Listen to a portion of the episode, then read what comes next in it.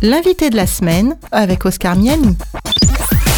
Cette semaine, notre invité est Pascal Kionkion. Bonjour. Bonjour. Vous êtes naturopathe et sophrologue et aussi animateur d'une émission que les auditeurs connaissent et peuvent suivre chaque semaine sur cette antenne. Il s'agit d'Heureux au présent, une émission dont le but est d'aider les gens à être plus heureux dans leur vie de tous les jours en leur donnant des outils très concrets pour mieux se connaître. C'est ça, Pascal? Exactement, tout à fait ça. Et les auditeurs la découvrent votre voix, enfin ils la découvrent ici dans cette émission, euh, votre voix, votre belle voix de, de, basse que vous utilisez aussi euh, pour euh, pour le chant hein, régulièrement, depuis toujours d'ailleurs, parce que je crois que le chant c'est quelque chose que vous, vous avez pratiqué depuis longtemps. Ah oui, j'ai commencé en étant choriste pour ma mère, donc vraiment je devais avoir 7, 8 ans, peut-être 10 ans maximum. Pour votre mère Ouais, pour ma mère qui était euh, qui soliste. était chanteuse. Chanteuse soliste, oui, amateur, mais euh, passionnée de chant. Ouais. D'accord, donc en fait c'est un don familial. On pourrait dire ça, oui. Ma sœur chante très très bien, ça nourrit la thèse. Alors Pascal, euh, je n'ai pas encore tout dit, mais euh, pour les auditeurs, pour qu'ils vous connaissent mieux, vous avez 50 ans. Vous êtes euh, grand, très mince, et vous chaussez du 45. et par-dessus tout ça, je suis noir. Alors, euh, 45, c'est pas beaucoup pour un joueur de basket. C'est sans doute pour ça que vous avez pas fait carrière, non J'imagine? Euh, non, non, non. C'est, c'est, c'est parce que pour d'autres raisons. Mais c'est vrai que c'est pas beaucoup pour ma taille. Alors donc euh, vous êtes marié, vous avez euh, deux filles qui font de belles études et dont une qui s'est fait connaître euh, du grand public. Elle se prénomme Noémie, elle a gagné un, un grand concours de mannequinat d'une célèbre agence. Euh, c'est arrivé comment ça Pascal? Alors, si ma mémoire est bonne, c'est une copine qui lui avait demandé de l'accompagner pour le concours Elite Model Look. Et ma fille a dit bah pourquoi pas, je veux bien y aller. Donc euh, elles sont allées ensemble au concours et puis elle lui a dit mais puisque tu es là, autant aussi toi euh, concourir avec moi, ça serait sympa. C'est ce que ma fille a fait et puis finalement elle a été retenue mais pas sa copine. Et puis dans l'année donc elle a gagné ensuite le concours Elite Model Look France. Euh, donc voilà, c'est ce qui a fait démarrer sa carrière de modèle. Alors vous, en tant que père, comment vous avez vécu ça? Bah bizarrement parce que pour moi ma fille est belle, magnifique, ravissante et tout ça, mais bon je suis son père quoi, donc je suis un peu pas tout à fait impartial. Après, euh, au-delà de sa beauté physique, il y a aussi euh, un côté très professionnel. Moi, quand j'ai découvert euh, ma fille au défilé, j'ai vu qu'elle était pro dans son regard, dans son attitude. Donc, il y a autre chose que simplement la beauté physique, parce que même pas parce qu'on est beau ou belle qu'on peut devenir mannequin. Il y a, y il y a une posture intérieure mentale qui est demandée et, et, dont elle est capable et qui moi m'étonne euh, défilé après défilé quoi. Ça vous a fait peur ça de, de voir votre fille euh, entrer dans, dans ce milieu là de, de la mode, euh, du mannequinat? Pas vraiment. Et même si des gens autour de moi m'ont dit mais euh, ça te fait pas peur, ben non. Je pense que on a eu la joie avec sa maman de lui donner des bases qui faisaient qu'on a travaillé sur une beauté intérieure, une assise intérieure, qui fait qu'on était en tout cas assez en paix en se disant elle saura utiliser ce qu'on lui a donné quoi. Elle avait pas 8 ans hein, donc euh, euh, elle était mineure, elle avait quoi pas encore 18 ans mais elle avait quand même les, les, les bases pour euh, pour se construire et faire que nous on était très très sereins, assurés sur le fait qu'elle pourrait prendre ce qui allait venir à elle avec euh, la sérénité et la maturité dont on avait besoin. Et puis, s'il y avait besoin, on était là, mais non, je peux pas dire qu'il y avait de la peur. Puisqu'on parle de ça, Pascal, quel genre de père êtes-vous euh, finalement? Ouh, ça c'est une question. Euh, bah, maintenant, je suis un père de deux adultes, on va dire. Euh, après, je suis un père euh, gâteau qui s'est beaucoup, euh, ouais, très attaché à la tendresse, à la présence, à la qualité de la présence. Même si maintenant, bah, la distance géographique fait que c'est plus pareil, mais elles savent que quand on est ensemble, elles sont les premières et que je leur donne une place considérable. Et alors vous, en tant qu'enfant, vous étiez comment? Ah, ça c'était autre chose. C'est-à-dire, qu'est-ce que ça veut dire autre chose?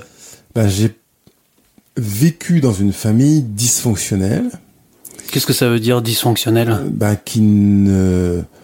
Pour, pour prendre un langage classique, pas normal dans la mesure... Enfin, moi j'estime avoir été un enfant euh, violenté physiquement et mentalement, comme c'est le cas de ma soeur, de mon grand frère. Voilà, on a eu quand même une, une enfance et une adolescence très très chamboulée et qui fait que je peux pas dire que mon enfance a été géniale.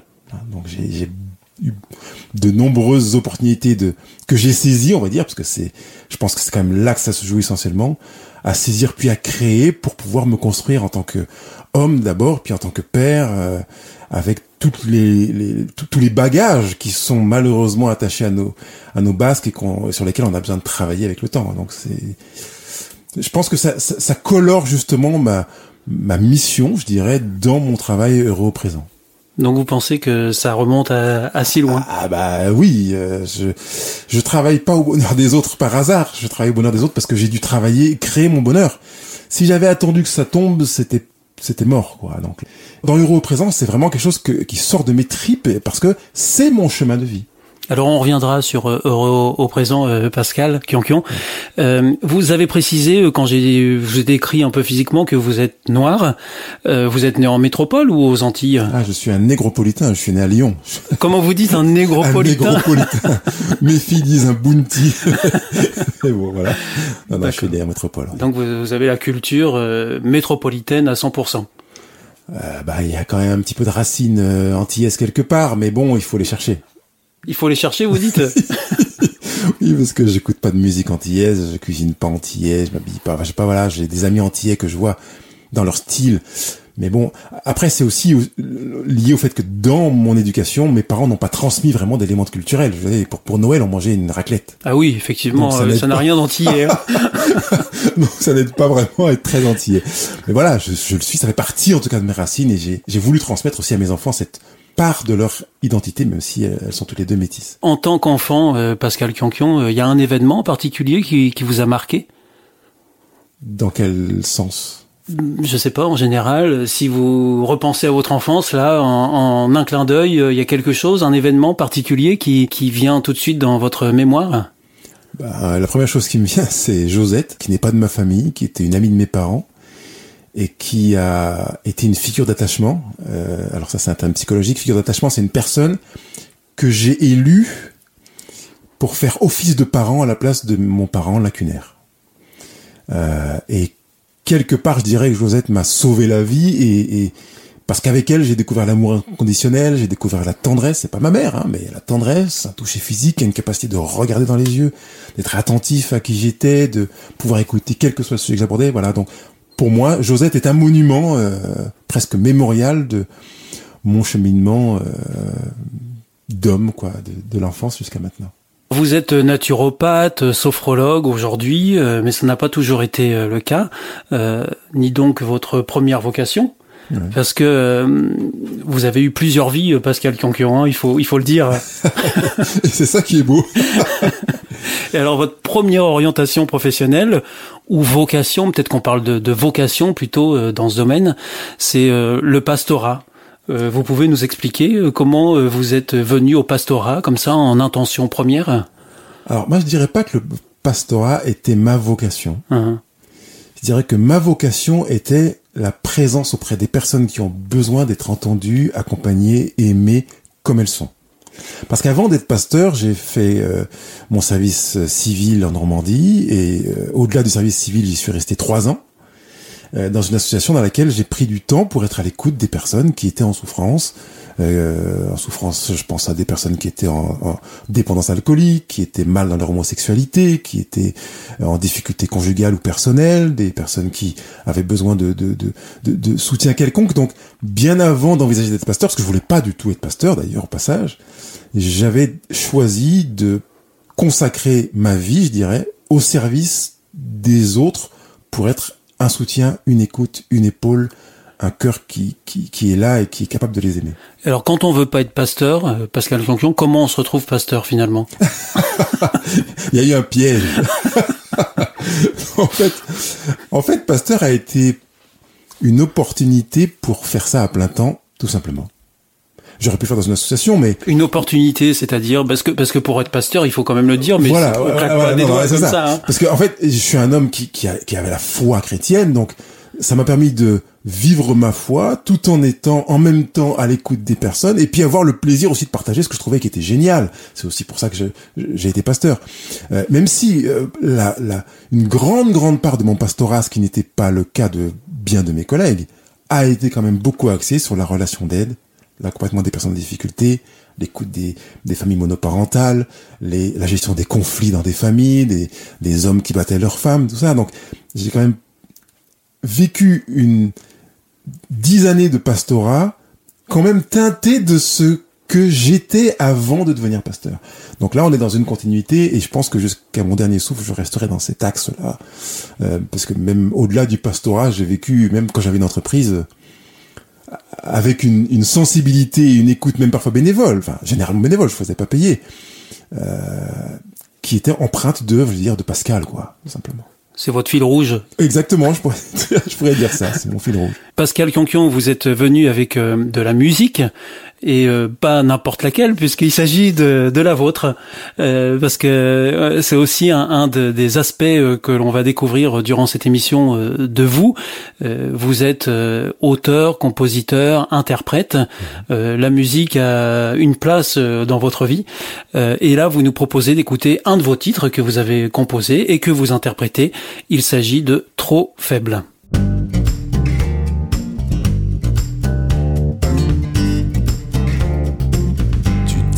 Que tu es un fan. Tu te donnes à fond autant que tu crânes. Fonctionne comme une électrovanne. Déclenche la tempête avant réclame. Tu dis en fait que tu n'y peux rien. Tu parles d'émotion comme d'un train. Il poursuit son allure, c'est ainsi pas tout dans la vie. Et tu te vois revêtu comme un élu de cette flamme qui ne peut s'arrêter. Tant que la mission dans sa tête ne sera pas achevée. Tu veux aller jusqu'au bout, coûte que coûte, tout ce qui se placera sous tes pieds l'écrasera sans doute trop faible pour te canaliser. Tu dis tes croyances, tes pensées, les tiennes et celles que tu as piochées. Tu évites même de les croiser au cas où elles venaient questionner. Et tu te vois revêtu comme un élu qui ne peut s'arrêter. Tant que la mission dans ta tête ne sera pas achevée. Tu veux aller jusqu'au bout, coûte que coûte, tout ce qui se placera sous tes pieds, tu l'écraseras sans doute.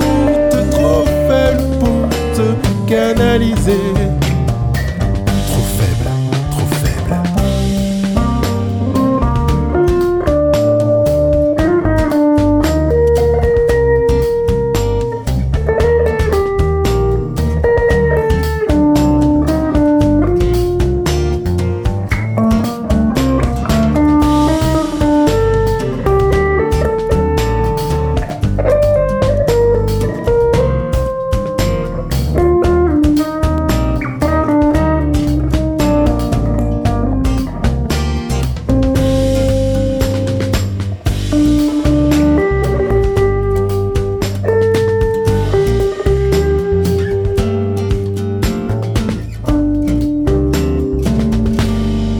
De la semaine avec Oscar Miani.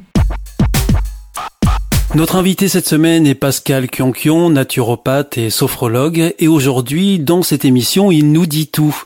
Vous pouvez nous parler d'ailleurs, euh, Pascal Kionkion, de, de ce morceau que, que l'on vient d'entendre. D'ailleurs, euh, je vous appelle Pascal Kionkion, mais quand on parle de musique, il faudrait que je vous appelle plutôt Pascal Bert, parce que euh, c'est votre nom d'artiste, Pascal Bert. Et là, c'est Pascal Bert qu'on vient d'entendre. Exactement. J'ai choisi de pas mélanger, parce que autrement, c'est un petit peu difficile à lire. Donc, quand je suis sur scène, c'est Pascal Bert.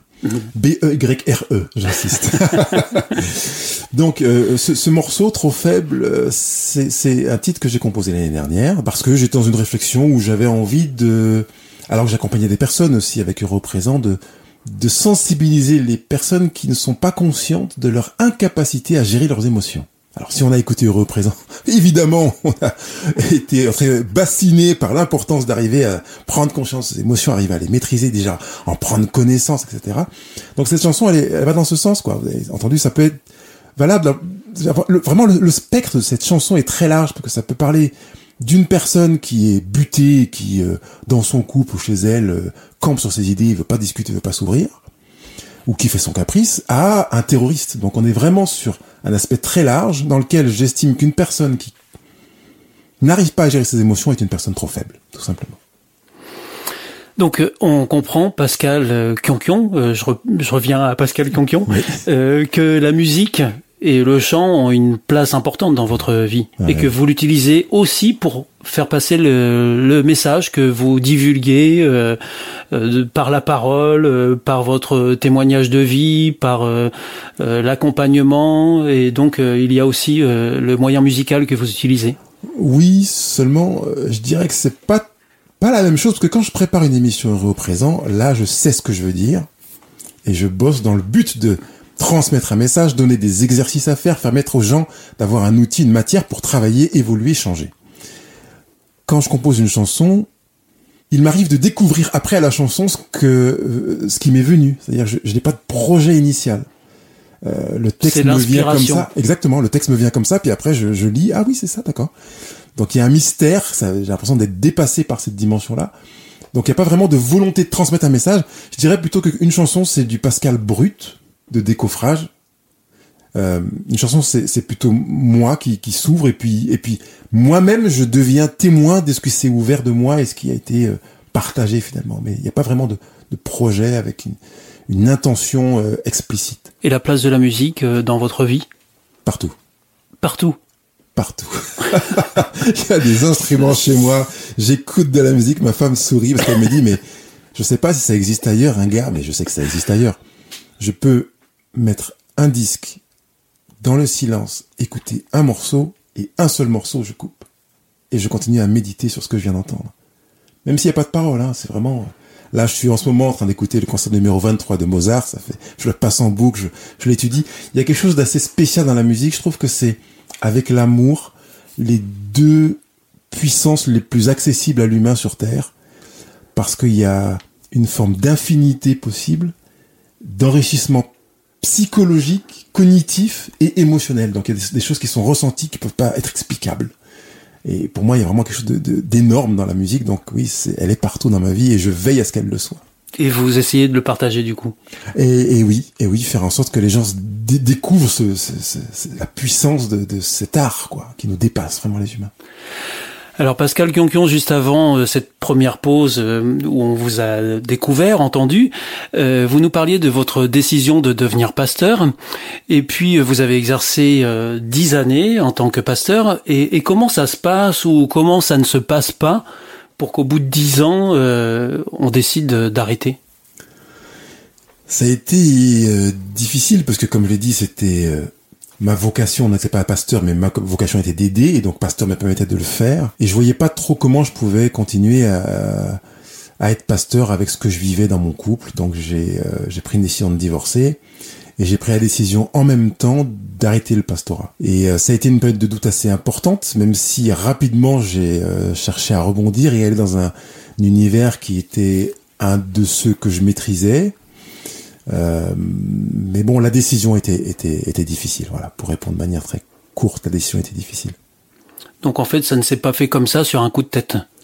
Ah non, il a fallu 3-4 ans pour réussir à prendre la décision, pour dire à quel point j'aimais ce que je faisais. Rencontrer les gens en souffrance, mais les, leur donner une paire d'oreilles et des yeux qui les regardent, qui les fait exister, mais c'est tout l'or du monde quand vous dites que vous êtes parti dans un domaine que vous maîtrisiez, on va le dire, c'est vous, avez créé une agence de communication. Ouais, ça. Vous étiez pasteur et vous maîtrisiez la communication? C'est pas incompatible. Pasteur euh, maîtrise la communication, la musique, la relation d'aide artistique. non, c'est pas le cas pour le partenaire artistique, mais oui, la relation d'aide. Mais bon, ça, c'était un outil que j'avais intégré dans dans le pastorat, oui, bah, c'est vrai que j'ai. Vous aviez développé des compétences euh, parallèlement euh, en, en, communication. Ouais, c'est euh, ça, vraiment. C'était, c'était une passion pour moi. Donc, pendant mon cursus universitaire, j'ai, j'ai décidé de, de, de, me former comme ça, bénévolement, et, et c'est devenu vraiment une, une passion que j'ai pu mettre au service de groupes musicaux dans lesquels je, je jouais quand j'étais entre autres plus jeune. Mais et puis voilà, effectivement, ça m'a permis d'affûter et puis d'avoir une vraie passion. Quand je dis passion, c'est que si je le fais pas, je souffre. Il y a ça dans passion. Hein, c'est vraiment donc ça m'a permis d'en faire un plat de résistance de mon existence pendant dix ans de nouveau. Oui, en fait, c'est des cycles de 10 ans. Exactement. je vais essayer d'être fidèle à ça. Et alors donc, euh, je voudrais simplement revenir, euh, Pascal, parce que vous nous avez expliqué pourquoi vous avez euh, voulu bifurquer dans votre vie professionnelle. mais quand on, on exerce le, la vocation de pasteur, ou même si pour vous c'était pas forcément une vocation, ça s'apparente pas en même temps à une sorte de crise de foi, si je peux me permettre le, le jeu de mots? Alors, il y a eu crise de foi parce que je suis passé par une période où j'ai été déçu par Dieu. Je lui ai d'ailleurs dit, euh, j'allais dire presque les dans les yeux. euh, avec deux années pendant lesquelles j'ai continué à prier parce que ça fait partie de mon existence, mais j'ai choisi de ne rien lui demander à Dieu. Rien demander. S'il avait quelque chose à me demander ou à me faire faire, ok, mais que moi je lui demande non. Voilà. Donc j'ai vécu ces deux années de crise de foi et euh, oui, ça s'apparente à une crise de foi. Mais en même temps, à une crise de foi avec une proximité malgré tout d'attachement à Dieu, parce que je crois que je pourrais jamais m'en détacher. Pour moi, c'est une source d'amour. La source de l'amour. Dans votre vie, il va y avoir un, événement euh, assez dramatique qui va, qui va vous arriver, Pascal. Vous allez euh, être euh, touché d'une maladie, une maladie grave. Ouais. Vous pouvez nous, nous, nous, dire comment vous avez traversé cette période-là? C'est il y a beaucoup d'auditeurs qui nous écoutent et qui sont dans ce cas, qui sont touchés par la maladie. Et euh, on sait que vivre une maladie grave euh, au quotidien, c'est c'est compliqué. Alors peut-être que oui, c'est compliqué parce que j'avais été dans l'esprit que ça arriverait aux autres, mais pas à moi. Un style de vie, hygiène de vie qui fait que tout va bien. Euh, D'ailleurs, une des questions, c'est pourquoi ça m'arrive à moi? Et je l'ai posé au, médecin qui m'a annoncé mon cancer. Je pourquoi ça m'arrive à moi Et elle m'a dit bah, qu'elle n'avait pas de réponse finalement. Donc ça a été intéressant de me retrouver sans réponse et ça, ça a été difficile à vivre peut-être, enfin pas peut-être pour mes proches, ma femme et mes enfants qui étaient jeunes et à auxquels j'expliquais que peut-être papa allait décéder. J'ai vraiment euh, euh, on envisage tout quand c'est comme ça. Hein bah, ça me paraissait important de leur dire quoi, qu'elles se retrouvent pas si je décédais devant euh, une plus grande incompréhension que la difficulté à comprendre pourquoi papa est malade quoi, parce que j'étais vraiment loc avec la mmh. chimiothérapie, ça vous met dans un état, enfin en tout cas moi ça m'a mis dans un état assez lamentable. Mais euh, moi j'estime ne pas l'avoir particulièrement mal vécu, à part les périodes que j'appelle vomissantes et trébuchantes. mais, mais, autrement, j'en ai profité pour écrire un livre, j'en ai profité pour passer du temps avec moi, j'en ai profité pour euh, me reconnecter à, à, mes valeurs, me, me recentrer sur l'essentiel. Donc, j'ai utilisé cette période difficile comme une opportunité pour euh, réenvisager ma vie autrement. C'est pas fatigant, euh, Pascal, euh, de changer, de, de repartir à, zéro comme ça tous les dix ans? Ah non. Ah non, si je le fais, c'est parce que. Alors, après avoir quitté le pastorat, c'était pas, c'était pas évident parce que je m'étais vraiment attaché. Mais non, c'est pas fatigant du tout. Là, après, après mes dix ans d'agence de communication, ma femme m'a dit, ce serait pas intéressant que tu reviennes plus à un cœur de, de, de, qui tu es vraiment parce qu'en plus avec l'agence de communication j'étais avec des clients dans mon bureau où je les écoutais me parler d'eux euh, de leurs difficultés je le faisais bénévolement finalement. Donc elle m'a dit mais ce serait peut-être intéressant que, que, que tu le refasses. Et j'ai fermé l'agence et je suis passé à autre chose avec plaisir vraiment comme ça, euh, c'était aussi simple que vous le dites, vous avez fermé l'agence et vous êtes passé à autre chose. Oui, il y a eu un an de transition et de reformation parce que je me suis formé à la naturopathie en accéléré pendant 18 mois, puis la sophrologie en accéléré pendant 6 mois. Mais mais oui, ça a été euh, ça a été super pour moi. J'aime ces défis de me dire est-ce que tu vas y arriver? J'y suis arrivé sur les deux tableaux. Euh, on a acheté un cabinet ensemble. J'ai pu commencer à pratiquer, avoir des gens. Non, vraiment, c'était. J'aime aussi les défis. Ça, c'est c'est moi. N'y a pas de défi, pas de projet il y a plus de vie. Faut pas que ça ronronne. Quoi. Exactement. Donc euh, voilà, c'est non vraiment j'ai pris ce, ce, virage avec un vrai vrai profond plaisir. Vous avez fait quoi pour devenir euh, naturopathe, sophrologue? Eh ben, j'ai fait une formation, je me suis formé à l'Institut français des sciences de l'homme. Et puis euh, pour la sophrologie, j'ai préféré prendre une des plus grandes écoles de France, qui est l'école de Catherine Aliota, qui est une référence France Télévisions, Radio France euh, en termes de sophrologie en France, ce qui m'a permis d'avoir vraiment euh, une formation qualitative et être en mesure de l'utiliser vraiment de manière très pratique, même avant la fin de la formation, pour dire à quel point c'était efficient. Ce sont deux formations différentes. Deux formations différentes. Complètement différentes. Ah oui, bien sûr, bien sûr. C'est vous qui avez voulu les combiner. Oui, parce que je gagnais du temps, quitte à mettre un défi. Euh. Non, mais vous auriez pu être que naturopathe ou que sophrologue. Oui, c'est vrai. Alors, euh, en fait, la, la, la naturopathie va se centrer sur la physiologie humaine. J'avais une formation de, de praticien en relation d'aide et, et, et, donc praticien en relation d'aide, sur, euh, on va dire, certains disent l'âme, mais voilà l'esprit pour côté psycho-émotionnel. Et la sophrologie vient apporter un outil intéressant pour les personnes qui ont une difficulté à verbaliser, parce qu'il y a des personnes qui sont pas à l'aise d'être dans un cabinet, dans un bureau, et de parler d'elles. Elles ont un problème de boulimie ou autre.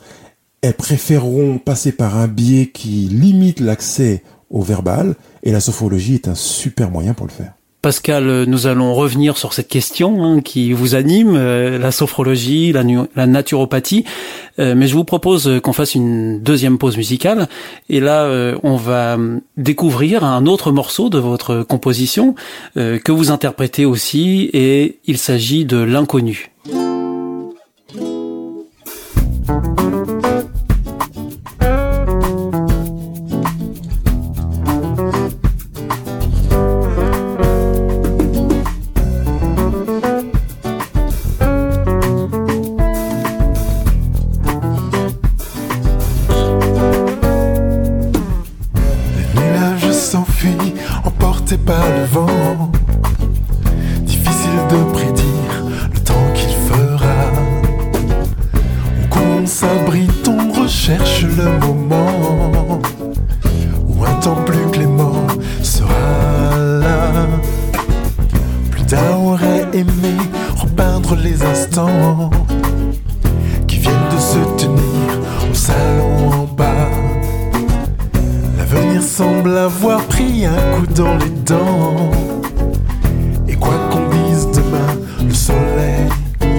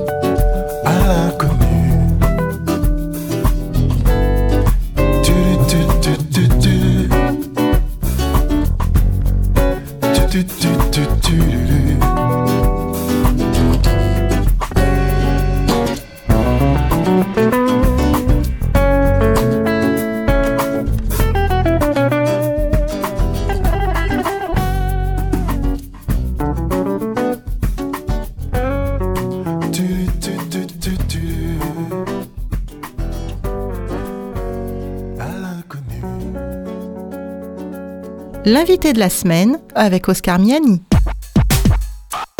Notre invité cette semaine est Pascal Kionkion, naturopathe et sophrologue et producteur et animateur de l'émission heureux au présent euh, que nous pouvons entendre chaque semaine sur cette antenne.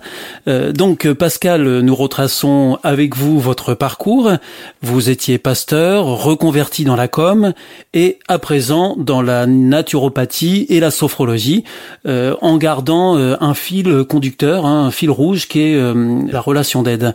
ça se marie bien la foi d'ailleurs avec la oui la sophrologie notamment et la naturopathie aussi parce que euh, vous nous avez parlé aussi de cette foi qui, qui vous anime, hein, euh, que vous avez gardée. Ça se marie bien tout ça? Parfois, euh, la naturopathie ou la sophrologie sont assimilées à des pratiques qui peuvent être un peu new age, et, et, donc on, on, sent certaines réactions euh, chez les chrétiens, euh, une réaction de rejet par rapport euh, justement à, à ces pratiques. comment vous faites vous, Pascal, pour concilier les trois à la fois? Alors, je, peux peut-être être un exemple, même si je demande rarement de l'être, mais je suis un exemple à laquelle on peut concilier naturopathie, sophrologie, relation d'aide et foi. Je le vis très bien dans la mesure où la naturopathie, c'est une approche du corps humain. On va voir quelqu'un et on va travailler avec lui pour prévenir les maladies. On a une centaine de plantes pour faire ça, à peu près un peu plus de 150 plantes, et on va travailler tout simplement pour éviter que la personne tombe malade. Si elle est tombée malade, on va faire appel également avec ces mêmes plantes. J'inclus, je vais mettre les minéraux en plus, parce qu'on travaille aussi avec les minéraux et les oligo-éléments. Donc, euh, pour éviter, pour, pour permettre à la personne de retrouver la santé. Il n'y a pas de philosophie, de spiritualité, etc. dans la naturopathie. Pas du tout. Pas du tout. Pas du tout. Mm-hmm. C'est comme si on allait chez le médecin. Pour la sophrologie, j'ai pris une école de sophrologie qui est une école de sophrologie non caïcédienne.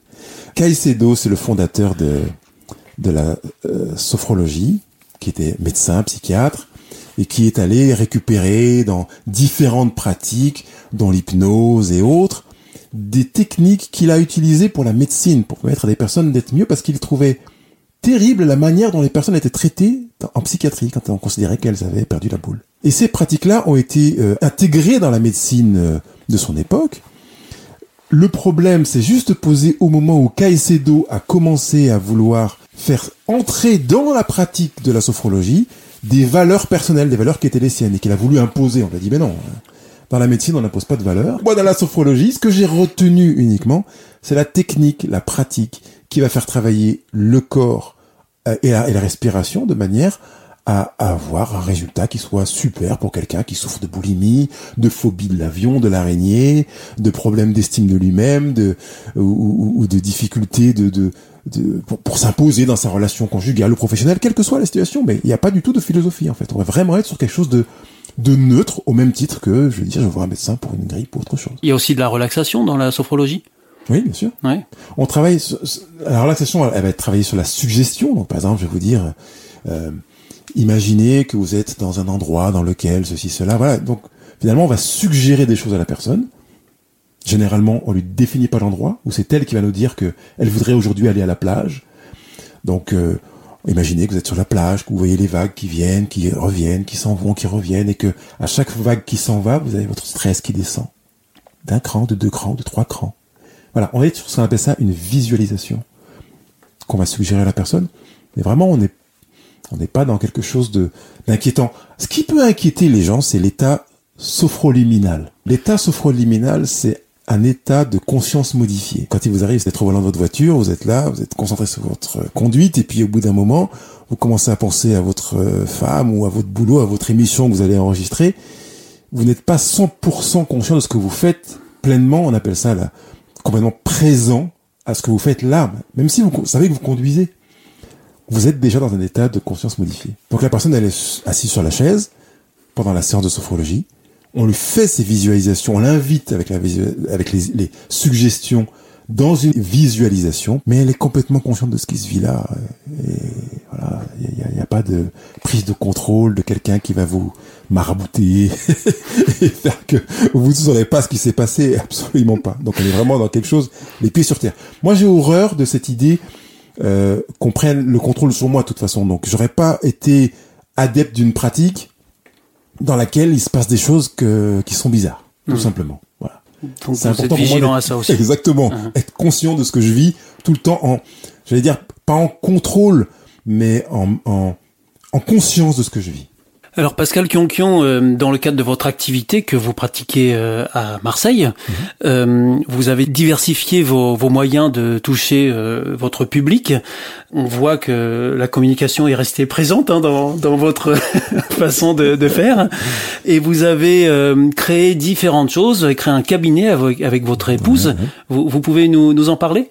Bah, C'est un cabinet pluridisciplinaire dans lequel il y a la pratique de la naturopathie, la sophrologie. On a une praticienne qui vient, qui fait de, de l'access bar, qui fait de la kinésiologie. Qu'est-ce que c'est de l'access bar? C'est, c'est un peu comme la, la sophrologie. D'autres techniques qui vont travailler cette fois-ci un peu plus sur l'énergie.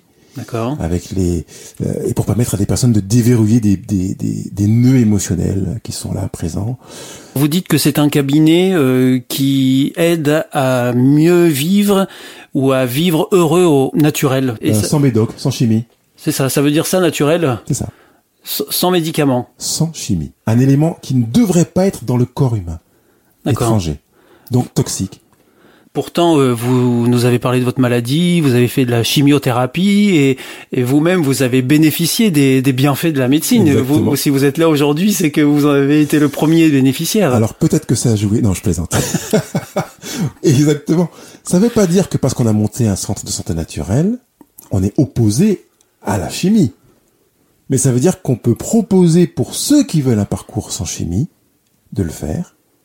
Et pour les euh, pathologies pour lesquelles la médecine classique a des lacunes, ben, pouvoir trouver une issue avec soit un complément, soit un remplacement avec une approche naturelle.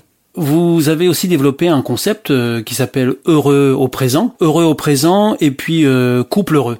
Euh, donc en fait, ce sont deux supports que vous développez beaucoup à travers des podcasts, notamment. Vous avez écrit un livre aussi autour de, du sujet de heureux au présent. Un livre pour heureux au présent et un livre pour couple heureux. Pascal, vous, vous pouvez nous parler de, de ces deux concepts heureux au présent. Qu'est-ce que c'est? Alors c'est une émission qui est diffusée sur notre antenne, que les auditeurs peuvent retrouver. Mais quel est le concept exactement? Ma, femme s'est rendu compte de l'évolution rapide des personnes que j'accompagnais en relation d'aide. Et m'a dit que ce serait peut-être sympa de partager ça euh, avec d'autres personnes sur un plan plus large, dans la mesure où euh, certains suivent des thérapies pendant longtemps et ont des résultats qui sont pas forcément heureux. Et puis certaines personnes ne veulent pas entrer dans un accompagnement. Elles veulent être dans une démarche autonome, par peur, par méconnaissance ou autre raison. Euh, donc du coup, on s'est dit bah pourquoi pas? Et on a lancé ce concept en disant que par principe, chaque rendez-vous se veut éclairer un aspect du fonctionnement humain et proposer au moins un exercice qui permette aux personnes de se l'approprier de manière autonome pour se dire voilà, je veux avancer sur un domaine quel qu'il soit et donc euh, utiliser cet exercice pour se faire. Donc ça c'est heureux au présent. Et puis euh, couple heureux. Alors là euh, c'est le même concept mais qui s'adresse plus particulièrement au couple. C'est ça exactement. Je me suis dit que ce serait un petit peu difficile d'aborder certains aspects, notamment la sexualité, sur heureux au présent. Qu'il y a des personnes qui cherchent pas ça. Euh, et, du coup l'idée a été intéressante de créer une, une autre branche qui s'appelle couple heureux, sur laquelle on peut aborder vraiment des choses beaucoup plus spécifiques au couple et du coup répondre à une demande qui est bien plus précise. D'ailleurs, j'ai remarqué que dès que j'aborde un sujet qui touche à la sexualité, les pics de d'audience euh, jaillissent. Ah, vous avez remarqué qu'il y avait un ah. intérêt? Bah oui, je crois qu'il y a, il y a vraiment un, intérêt et qui s'explique parce que je le vois aussi en accompagnement, hein, quand j'ai des couples en accompagnement dans mon cabinet ou en téléaccompagnement, en visio ou au téléphone. Euh, je vois que c'est un sujet qui est assez récurrent aussi. Il y a beaucoup de mythes où on devrait ceci, on devrait cela, ne serait-ce que d'avoir tant de rapports par mois, ou par semaine, ou par jour, ou euh, bref. Donc ça permet de vraiment poser des choses et, et, au moins, même si euh, l'idée n'est surtout pas de dire la vérité, c'est ça qu'il faut que vous pensiez ou c'est ça qu'il faut que vous fassiez. c'est pas du tout mon intention. Mais donner matière à réflexion, donner des outils pour que les gens puissent travailler, réfléchir, échanger en couple, pour couple heureux ou avec des copains ou tout seul quand c'est heureux au présent.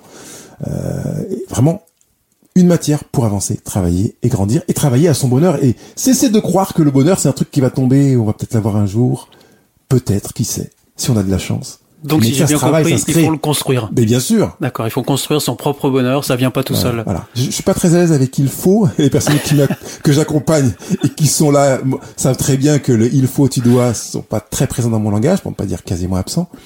Mais euh, le bonheur est une chose qui se crée.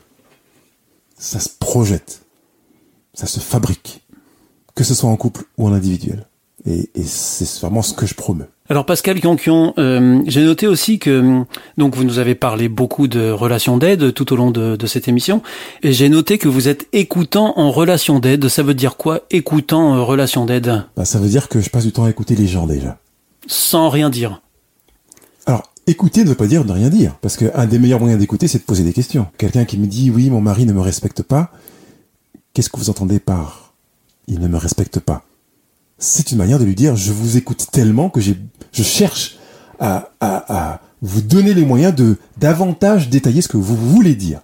Surtout qu'il y a un gros travail entre le dire et le vouloir dire. Les gens sont pas forcément conscients, enfin, ou rarement conscients de, fossé qu'il peut y avoir entre ce qu'ils disent et ce qu'ils veulent dire. Ce qui est une, une zone de conflit béante, du coup, tout à fait, qui, qui, qui mérite d'être comblée euh, en, en travaillant là-dessus. Donc, euh, écouter, oui, c'est, c'est beaucoup écouter avec les yeux, savoir comment. C'est pour ça que la visio et la présence, c'est intéressant, mais même avec les oreilles, hein, les personnes que j'ai au téléphone, les silences, le choix des mots, voilà, être attentif au choix des mots. Quand quelqu'un me dit, comme tu tu, tu dois. Qu'est-ce que ça veut dire? Où est l'obligation? Pourquoi l'obligation? Est-ce que c'est générateur de culpabilité? Ou est-ce que c'est une expression comme ça? Bah, Voilà, vraiment être attentif à, à tellement de choses que finalement les gens vont se rendre compte qu'on les écoute comme ils ne sont pas écoutés ailleurs. En fait, on se rend compte que la plupart des gens ne savent pas écouter. Et ne sont pas écoutés donc. Et du coup, nous ne sont pas écoutés. Mhm, mhm. Je pense que si on écoutait davantage, si on savait davantage écouter nos amis, nos- nos voisins, nos potes, nos collègues, eh bien, j'aurais beaucoup moins de travail. Dommage pour vous. Il y en aurait quand même. Mais oui, on, a besoin d'apprendre à écouter.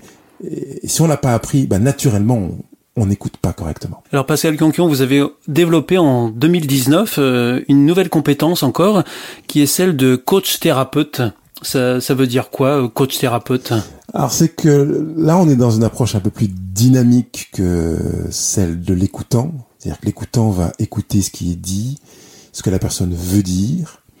Euh, l'approche, l'approche de, de coach thérapeute est, est vraiment une approche dans laquelle on va être beaucoup plus dynamique, on va intervenir davantage Donc vous allez orienter. et commencer à orienter la personne en lui donnant des exercices. Donc ceux qui écoutent Heureux présent savent. Je leur dis par exemple, une chose que je rabâche régulièrement, acheter un cahier de vie. Je leur dis pas, alors, évidemment, c'est pas du devoir. Je donne aucun devoir sur Heureux présent, il y a que des pouvoirs. Donc les gens vont acheter un cahier de vie, je leur demande, je leur, demande de faire certains exercices, faites celui-ci, faites une pause, ensuite passez à l'autre, etc. Donc on est vraiment dans, quelque chose d'un peu dynamique et qui va orienter les personnes dans une direction dans le but de leur faire gagner en temps, mais surtout en efficacité. Voilà, donc c'est très pragmatique. Voilà. Alors Pascal Kionkion, je vous propose qu'on fasse une nouvelle pause. On va écouter avec plaisir un, un autre de, de vos morceaux que vous avez euh, composé et que vous interprétez.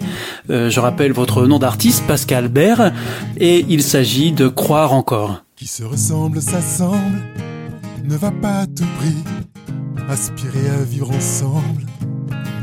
Reste un pari, vivre en ceux qui nous ressemblent, nous impose le prix, même sans envisager l'infini. On devient fort, comme un navire quitte le port, on peut conquérir le monde. On n'a pas tort d'espérer fleurir le désert, d'imaginer des ondes. On s'évapore, on pourrait toucher la lumière, on se rapproche, l'amour, tellement plus fort que la guerre, et on a raison d'y croire.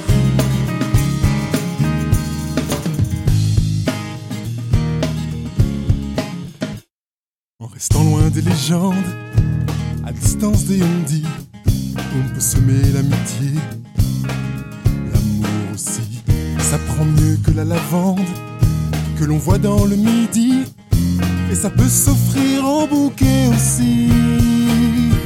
On devient fort, comme un navire quitte le port, on peut conquérir le monde.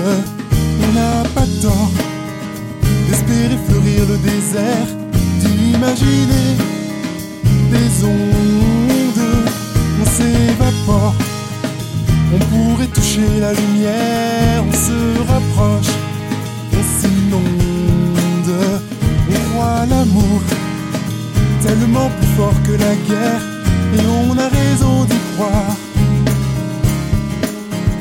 Un peu de beau, mon cœur, les arômes des senteurs qui nous font du bien. On devient fort, comme un navire quitte le port, on peut conquérir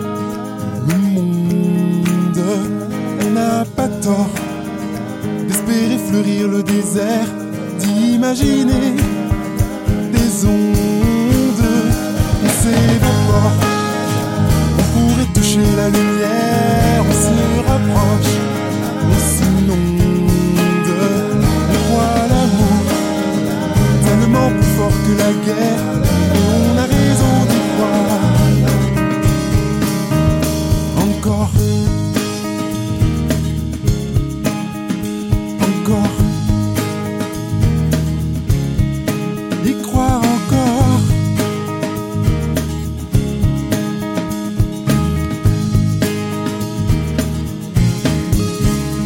L'invité de la semaine avec Oscar Miani. Cette semaine, notre invité est Pascal Kionkion, naturopathe et sophrologue à Marseille. Entre autres, les auditeurs euh, l'auront compris. Euh, Pascal Kionkion, est-ce que vous pouvez euh, nous parler de, de ce morceau-là que, que l'on vient d'entendre et que vous avez composé? Ben, c'est un morceau plein de- d'espoir, d'espérance, on peut choisir le mot qu'on veut, euh, dans lequel je, je, je veux dire que je crois vraiment en l'amour, quoi qu'il arrive, et, et- et que je tiens à croire en l'amour. C'est-à-dire que euh, pour moi, c'est un moteur. Je disais, tu parlais de musique tout à l'heure et de l'amour, deux grands de- énergies qui sont présentes sur notre planète.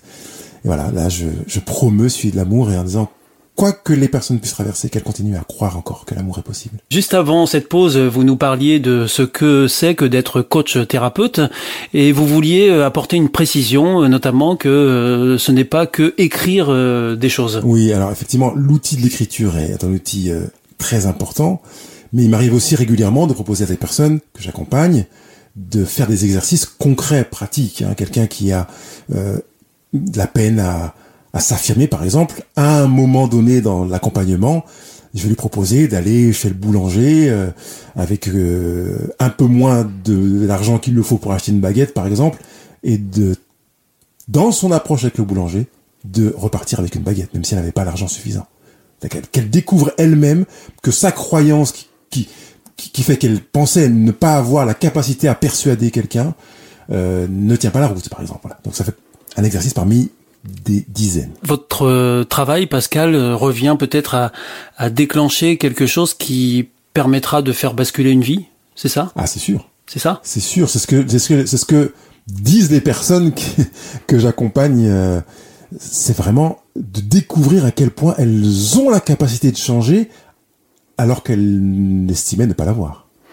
Alors, quelle tournure euh, ça prend euh, la relation d'aide euh, en crise sanitaire depuis un an et demi? Ah, bah, c'est une opportunité.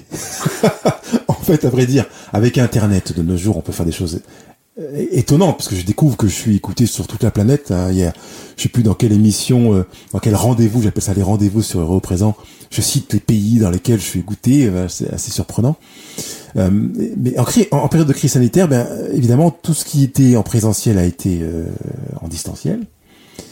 Et ça a permis de faire exploser les, les, les, la visio euh, et les entretiens Et téléphoniques. ça n'a pas diminué votre activité? Non, ça l'a déporté. Cette crise sanitaire, est-ce qu'elle a augmenté votre votre activité? Est-ce que les gens ont eu plus besoin d'écoute encore? Euh, je sais pas si ça l'a augmenté parce que j'étais en période ascensionnelle à ce moment-là déjà. hein, ça faisait un an, à peu près un an et demi que Représent existait, donc j'avais pas assez d'historique pour pouvoir me dire là il y a eu une une inflation soudaine. Mais euh, je me suis rendu compte à quel point l'outil visio était était génial pour des personnes qui, pour certaines, n'ont pas envie de se déplacer. Même des personnes que je voyais en présentiel à Marseille sont passées en visio parce que ça les arrange. Au lieu de prendre une demi-heure de transport en commun pour venir au cabinet et de repartir, eh ben, en visio, euh, elles sont chez elles, tranquilles. Donc, je pense que ça a vraiment rassuré les personnes aussi de se dire on peut faire de la visio parce que en plus, période sanitaire, bah, c- ça allait de soi, quoi. Ça change les habitudes. Tout à fait. Mhm. Donc ça a peut-être donné davantage de confiance aux personnes de se dire on peut y aller en visio. Et en ce qui vous concerne, euh, Pascal Kionkian, euh, euh, vous-même, vous identifiez un événement euh, qui a changé euh, profondément vo- votre vie, votre cours de vie? Oui. Lequel? mais Vous me dites un. mais il y en a Oui, pas si, si, s'il devait y en avoir un en particulier, Ah, Il y en a, il y en a beaucoup. mais celui où vous pouvez dire il y a eu un avant et un après. Ben, la rencontre avec Josette dont je parlais tout à l'heure. C'est c'est vraiment euh, un élément clé dans votre vie. Oui, il y a cet élément-là. Puis il y a aussi la rencontre avec un livre parce que j'avais décidé de mettre fin à mes jours et, et je suis tombé sur ce livre que j'ai lu et qui a euh, et, au bout du pendant lequel je me suis dit bah finalement je vais je vais dire mais non je, finalement je, je, je vais changer de vie. L'avenir commence aujourd'hui. Je me souviens pas du, du début. J'ai j'ai quand même eu vraiment des, des événements de vie énormes. Par moi, pour ma, pour ma part, un des événements qui a changé le cours de mon histoire, c'est la découverte de, du travail de Albert Ellis fondateur de la thérapie émotivo-rationnelle, euh, où j'ai découvert qu'en fait, euh, je n'étais pas contraint de subir mes émotions, mais que je pouvais euh, enfin prendre le volant et les pédales de ma vie pour choisir de vivre ce que je voulais vivre différemment, quoi. Ce qui fait que même si je parlais du divorce tout à l'heure, j'étais un homme heureux dans un couple malheureux. Parce que j'avais déjà découvert ces- cet outil-là, quoi. Un homme heureux dans un couple malheureux. Oui. C'est possible ça? Ah, c'est possible, oui. Et ceux qui me suivent sur Couple Heureux savent à quel point je défends l'importance d'avoir deux conjoints heureux qui vont faire que le couple sera heureux. C'est- L'idée n'est pas d'avoir un couple dans lequel, grâce à mon couple, je suis heureux. Ce sont deux individualités heureuses qui font que le couple sera heureux. Donc, oui, c'est vraiment possible d'être heureux dans un couple malheureux. Et Alors vous nous dites euh, à ce micro là comme ça, vous, vous glissez comme ça au passage que vous aviez décidé de mettre euh, fin à, à vos jours. Qu'est-ce qui s'était passé? Mon enfance, mon adolescence. C'était quand vous étiez très jeune alors? Ouais, j'avais, ouais, j'avais 18 ans. 18, 19 ans. Et, et- et donc euh, au lieu de mettre fin à vos jours, vous avez euh, rebondi. Exactement. Et, C'est ce qui s'est passé? Et comme par hasard, l'année suivante, je pars euh, en Normandie, dans cette association, et de, de prendre du temps pour écouter les gens, les aimer, les regarder, etc. Ça a transformé ma vie. Plus envie de se suicider. Et quand on a, quand on a des gens à aimer, quelque chose de, beau et de, et de fort à donner, eh bien finalement, on se rend pas compte à quel point ça nous nourrit nous-mêmes. Et en plus, ça donne envie, ou peut-être la conscience du besoin d'aller se nourrir soi-même pour continuer à nourrir les autres. On rentre dans un cercle vertueux et, et, et ma vie s'est enrichie d'année en année. C'est toute la dimension d'être un être social. En fait, on a besoin de l'autre pour aller bien, en, en quelque sorte. Oui et non, parce que moi, je- je- j'encourage plutôt heureux au présent à prendre conscience de son besoin de d'apprendre à se nourrir sans avoir besoin de l'autre. Parce que la, la, la beauté de ce qu'on va pouvoir offrir à l'autre dépendra de la nourriture qu'on sait apporter à soi-même. hein. On revient sur le réservoir émotionnel de Ross Campbell, notamment Dr. Ross Campbell, qui a aussi marqué ma vie dans, dans, dans, dans, ses, dans ses livres qui sont des best-sellers. Alors Pascal Conquion, euh, merci pour euh, ce temps que, que vous prenez là pour euh, répondre à, à mes questions. Nous arrivons doucement à la fin de, de cette émission. Vous, vous avez un message à délivrer aux, aux auditeurs qui nous écoutent là, qui vous écoutent? Après, vous, les auditeurs feront leur, leur, leur, leur shopping dans ce que je vais dire. Peut-être, effectivement, je, mets des guillemets, mais je, vais formuler comme ça. J'ai eu la chance d'avoir un parcours de vie difficile, une enfance difficile, une adolescence difficile, qui fait que j'ai compris qu'il était utopique d'attendre que le bonheur tombe. Vous savez, peut-être que certaines personnes euh, ont ce privilège de vivre dans des, des cheminements de vie qui font que tout va bien. Et ne se rendent pas forcément compte qu'elles ont besoin d'aller apprendre à faire leurs courses pour créer leur bonheur. Moi, je l'ai, je découvert rapidement. Et, et cette prise de conscience avec, comme je l'ai dit, le travail d'Albert Ellis, j'ai pas parlé de Marshall Rosenberg avec la communication non violente, Gordon, Thomas Gordon, enfin, et, et, et d'autres qui, qui ont vraiment euh, été des, des nourritures considérables et que je continue à partager dans mon accompagnement font que je me dis, mais il y a euh, vraiment urgence que les, les gens prennent conscience que le bonheur ne tombe pas du ciel, même quand on est croyant, et que on a le privilège de pouvoir faire sa popote, faire sa cuisine, aller se nourrir, faire ses courses pour aller créer son bonheur, se dire qu'on va aller mixer ça et ça, rejeter ce qui dans notre vie ne nous va pas, ne nous convient pas pour aller vraiment faire en sorte que notre vie ressemble à ce que nous sommes, à ce que nous voulons être. Et, et, du coup sortir de cette impression d'être un humain qui subit moi j'ai pas de bol j'ai pas de chance si j'avais eu de la chance je ben non la chance ça se crée en fait et, je suis heureux de pratiquer cet accompagnement des personnes qui sont autour de moi et qui me font confiance et je les en remercie pour les, aider à, créer leur bonheur parce que c'est vraiment ça et, et le slogan de heureux au présent c'est vivez votre vie en mieux c'est pas vivez la vie d'un autre c'est pas vivez la vie de vos rêves, vivez une autre vie. Non, c'est la vôtre. Et quand on prend conscience qu'on peut vivre sa propre vie en mieux, avec parfois des petits changements qui vont faire de grands changements, ou parfois de grands changements soudains, eh ben la vie change complètement. Donc, si j'ai un message à donner, c'est celui-là, quoi. Cessez de vous faire croire que vous subissez votre vie, parce qu'en fait, vous choisissez davantage que vous ne le pensez. Alors, quitte à choisir, bah, faites les choix qui vont vous permettre de créer votre bonheur. Et donc là, on renvoie à l'émission Heureux au présent. Ah oui. Abonnez-vous. C'est présent sur tous les, les plateformes de podcast. donc c'est quoi? Il y a un site aussi heureux au présent. Heureux au présent.com. En un seul mot. De toute façon, si on tape heureux au présent en trois mots sur Google, on tombe forcément dessus. Forcément. D'accord. Donc heureux au présent, couple heureux, c'est la même chose, c'est coupleheureux.com. Couple-heureux.com. Une actualité, Pascal, pour cette rentrée? Pour cette rentrée, une actualité, il y en a, oui, effectivement. je suis en train d'écrire un livre, je suis en train de préparer un mois. Un nouveau livre, donc. Un nouveau livre, exactement. Enfin, voilà. Il y en a déjà eu d'autres. Donc il y en a un qui va, qui va, je pense, sortir cette fois-ci euh, en livre audio euh, sur le pardon. Qu'on retrouvera aussi sur, vos différents sites internet. Sur tous différents sites, mais il sera vendu partout, tous les uh-huh. sites, toutes les plateformes, parce que c'est aussi euh, une réponse à un besoin de personnes qui qui souffrent de cela et qui se rendent pas compte que c'est beaucoup plus facile de pardonner qu'elles ne le pensent. Hein, c'est pas une théorie, une philosophie. Euh, J'arriverai jamais comment faire. Là, je donne vraiment une méthode concrète, pratique, presque en pas à pas, pour arriver à vivre le pardon.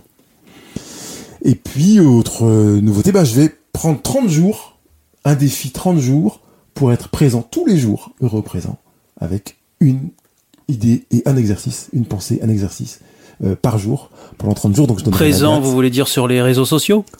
Oui, oui, bien sûr, sur les réseaux mhm. sociaux, puis ça sera publié sur Euro présent. Donc une publication par jour pendant 30 jours. par jour pendant 30 jours. Pendant 30 jours, je sois présent pour les personnes qui ont vraiment besoin de, de redémarrer à la rentrée avec euh, quelque chose qui leur fera du bien, quoi. Merci beaucoup Pascal Kionkion de ce temps que vous m'avez accordé. Merci de toute cette expérience que vous avez partagée à ce micro. On donne rendez-vous aux auditeurs donc sur vos différentes plateformes. Heureux au présent, couple heureux. Et puis évidemment sur euh, l'émission qui est diffusée euh, chaque semaine sur notre propre antenne.